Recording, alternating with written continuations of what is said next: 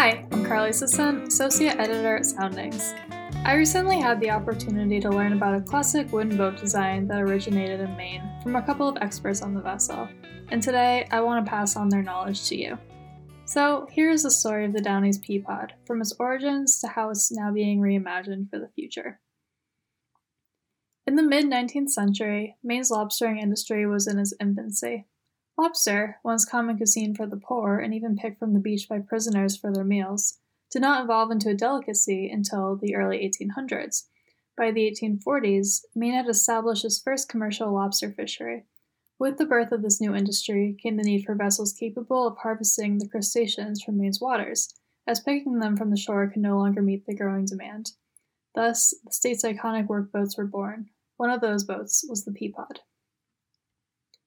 Peapods were developed around 1870 as nearshore lobstering and fishing boats. One common theory is that the plank on frame rowboats first originated in Owl's Head on Penobscot Bay, where they were called double enders, with Peapod becoming the more common name on the mainland.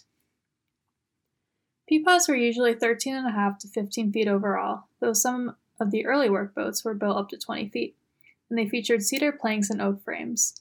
They were either clinker built or carvel planked, and they featured a shallow draft and symmetrical hull, making them well suited for the early lobstering days, when lobstermen set their traps close to the rocks rather than out in the channels. The whole reason for the design is that when you're lobstering, you're rowing in and out of rocky crevices. There is not enough room to rotate the boat 180 degrees to get back out, says Kimberly Good, curator at the Penobscot Marine Museum. With a double ender, you can row as easily forward and backwards. You just turn yourself around and row the other direction.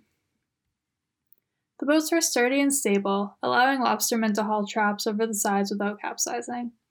Many of the early peapods could only be rowed standing up, so the rower could see buoys more easily and work in and out of ledges. But other working designs featured one station for standing and rowing, and another for sitting and pulling traps. Functional yet simple, peapods had wide appeal in the state. They were something people could build themselves, says Good. But they were not all homemade. A few notable builders developed their own peapod designs, including Captain Havilah Hawkins Sr., who started producing his 13 and a half foot model in 1954 out of an old mill in Brooksville. He built 47 peapods over 10 years, and in 1964, Jimmy Steele took over Hawkins' design. He had this feeling that it would make a good tender for, as they say in Maine, people from away, says Donald Tofias, owner of Sparkman and Stephens and Steele's Peapod Design. Steele built an estimated 178 peapods between 1964 and 2007, modifying Hawkins' design over the years by adding more sheer and hollow in the bow. He sold them directly to customers out of his shop in Brooklin and named his business the Downey's Peapod Company. Steele's Downey's Peapods came in three models. The Chevrolet was the all painted version. Next was the Cadillac, which had a varnished sheer and seats.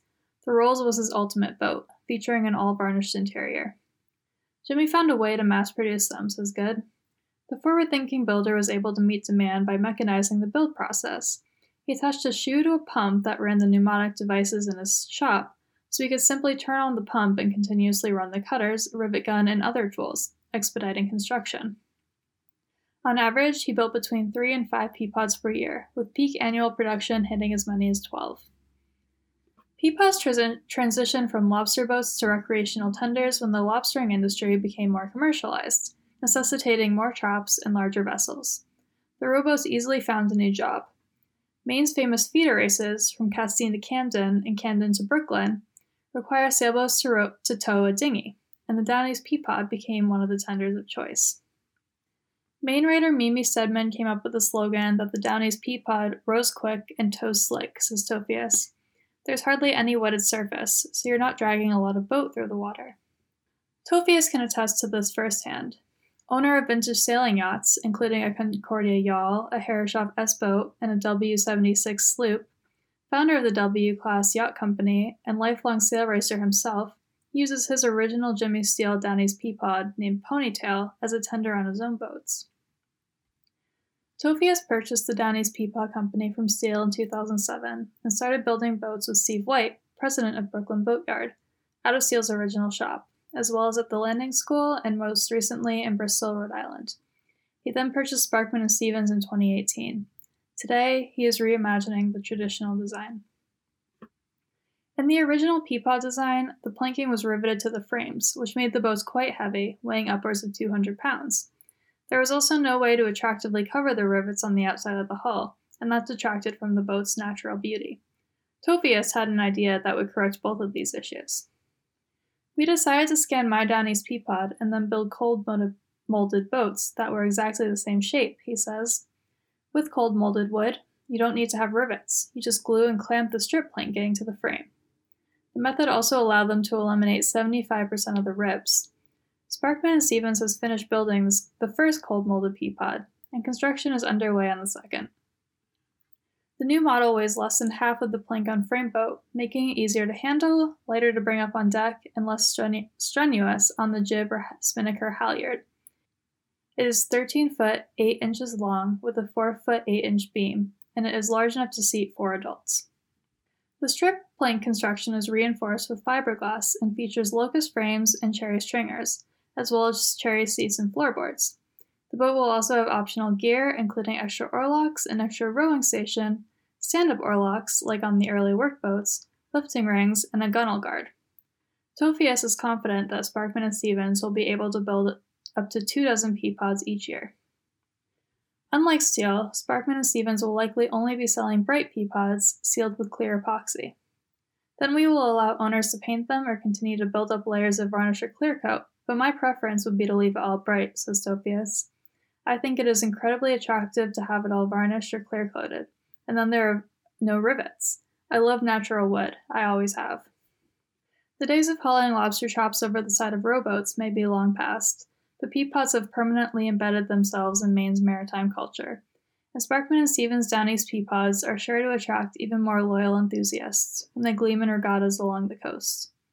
But boaters do not need to own a wooden yawl to enjoy this classic design. They make great recreational family vessels as well.